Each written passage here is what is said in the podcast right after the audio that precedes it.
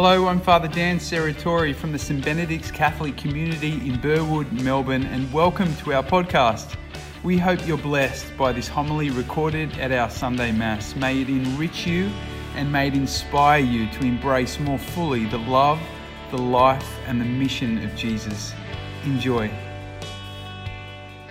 So this gospel scene we have today is the the second half. Really, it's a two part episode of what we heard last week, where Jesus came to Nazareth, to his hometown, stands up in the synagogue, and last week we heard the text from Isaiah that he reads out to the people. Um, and then they're all, you know, amazed and wondered, but then he keeps on speaking. And today we hear how they turn on him very quickly and decide to not only hustle him out of the synagogue, but also try and kill him, throw him off the hill. So during the week, I went back to Nazareth, where I grew up not Nazareth the town, but Nazareth College, where I had gone to school, and I was invited to go back and celebrate Mass for the teachers on their first day back, all the staff. And I stood in their midst and opened up the scriptures and tried to teach them. And thankfully, they didn't react like the Nazarenes here did, and they didn't try and kill me. Um, but perhaps it would, have, it would have been a good experience to, to draw close to Jesus and relate with him in and I think when we, when we see a text like this, we're, we're much more apt to try and look at it from Jesus' side. Um, and we can think of these Nazarenes who reject Jesus as evil, bad people who, you know, we, we love Jesus and we, we would never do a thing like that. These people must have had, you know, terrible, bad, bad hearts and, you know, they didn't know God and they didn't know who Jesus was. Um, but I'd like to today see if we can take the Nazarene side and see this scene from their perspective. Because I've been, I looked at this text and was kind of wondering, how, what is it that makes them turn so quickly? We hear that, that Jesus starts teaching them, and it says he won the approval of all, and they were astonished by the gracious words that were on his lips. Okay, so good news at that point. They're all enjoying his teaching. They're all kind of at awe, in awe of him and hanging on his every word. But then, only a few verses later, we hear that everyone in the synagogue was enraged. That's a very sharp turnaround in a very short space of time. And what is it that's made them do that? I, it might be um, like we might think that it was that he took this messianic prophecy and claimed it for himself.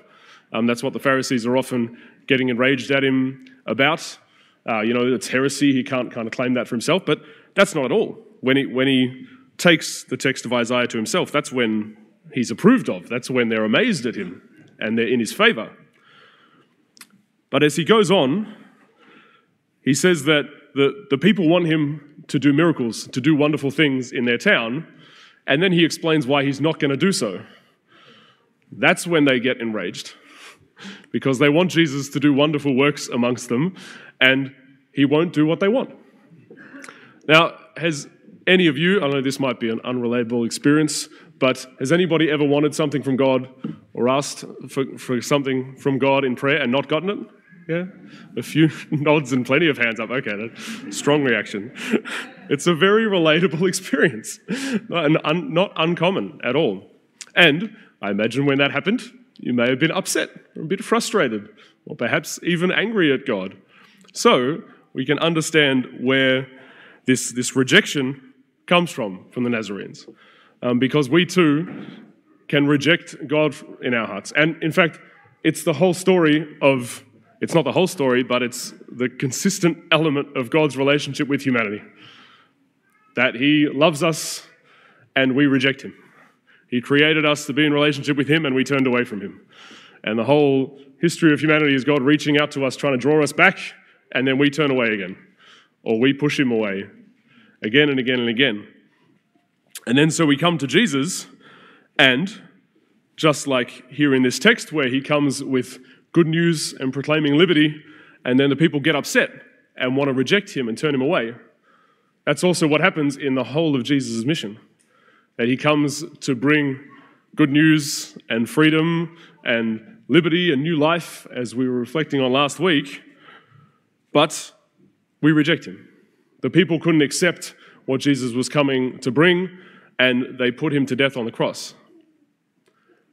So it's important for us to recognize that, yeah, we all reject Jesus in our own different ways, but also that this is Jesus' way of bringing us new life. That he comes and meets us in our rejection. That Jesus came and allowed himself to be rejected by humanity and put to death. And that's how he wanted to bring us freedom from this rebellion that's in our hearts. So we recognize that we reject Jesus, but also that he wants to meet us in that rejection that's within us.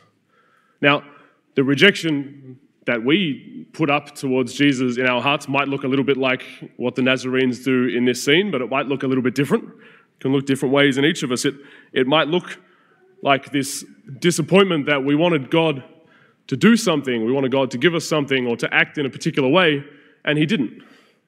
And that might bring us disappointment or even frustration and anger. That could be in little things that we just we were praying for a pony or something and God didn't give it to us.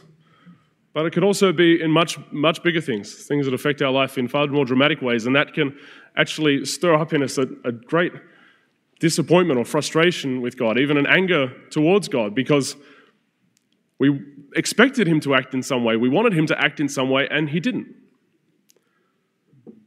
This kind of rejection could also show up in a stubbornness within us, that perhaps God's calling us to walk some path of life, calling us to, to live with Him in some way, but we might not quite like that path and we want to kind of do things our way, hold on to this part of our life. So we, we reject God and His plan in that way, by that stubbornness that we show.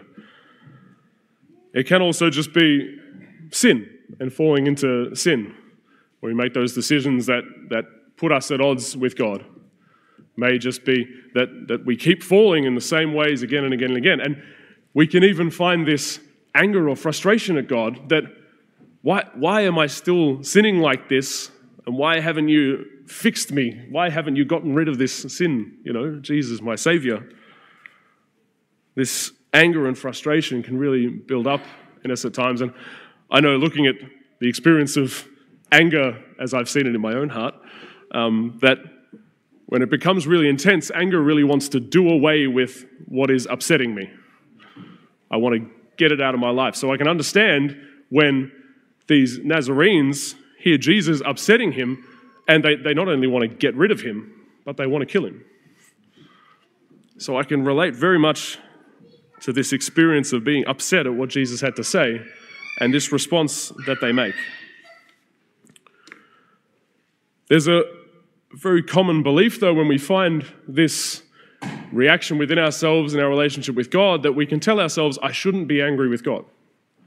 I shouldn't be upset with God. I shouldn't be frustrated with God because, you know, I love God and God loves me and I want to be in relationship with Him. And um, if He's doing something, it's for a good reason.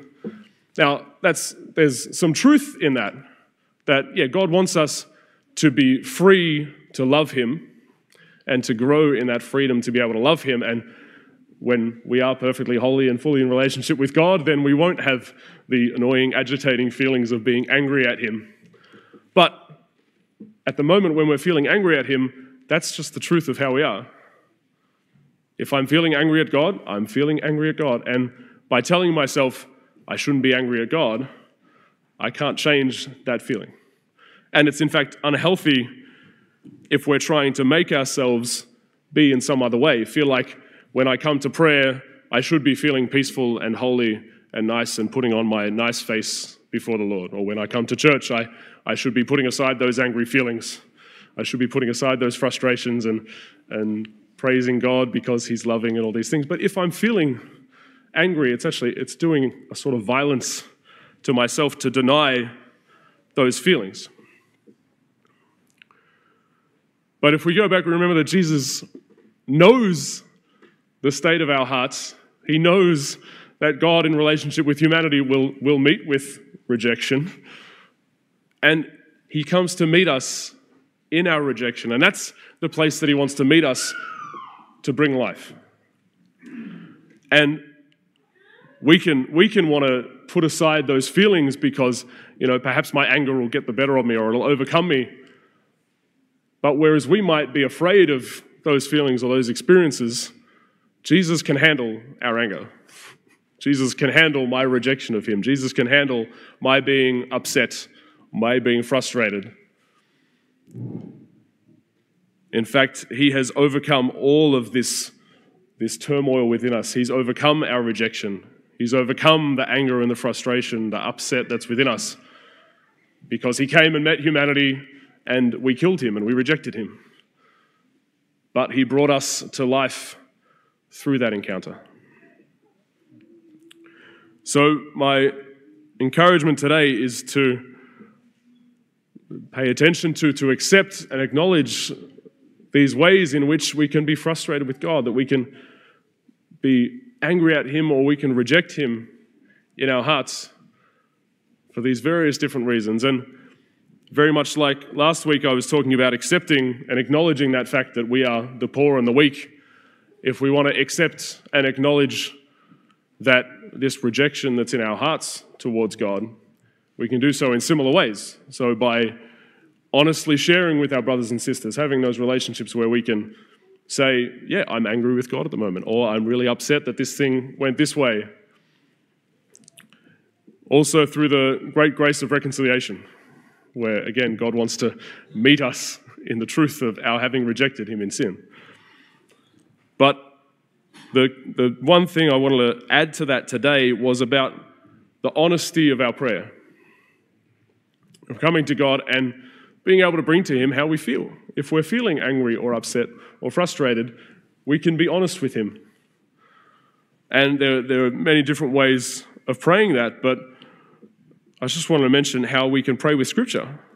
Because as I said, we can look at a text like this and only want to enter into it from Jesus' side and kind of be the victim of their rejection with Jesus. But what if we looked at this text and related to this rage that the, that the Nazarenes have towards Jesus and go, Yeah, I'm, I'm feeling angry at God at the moment.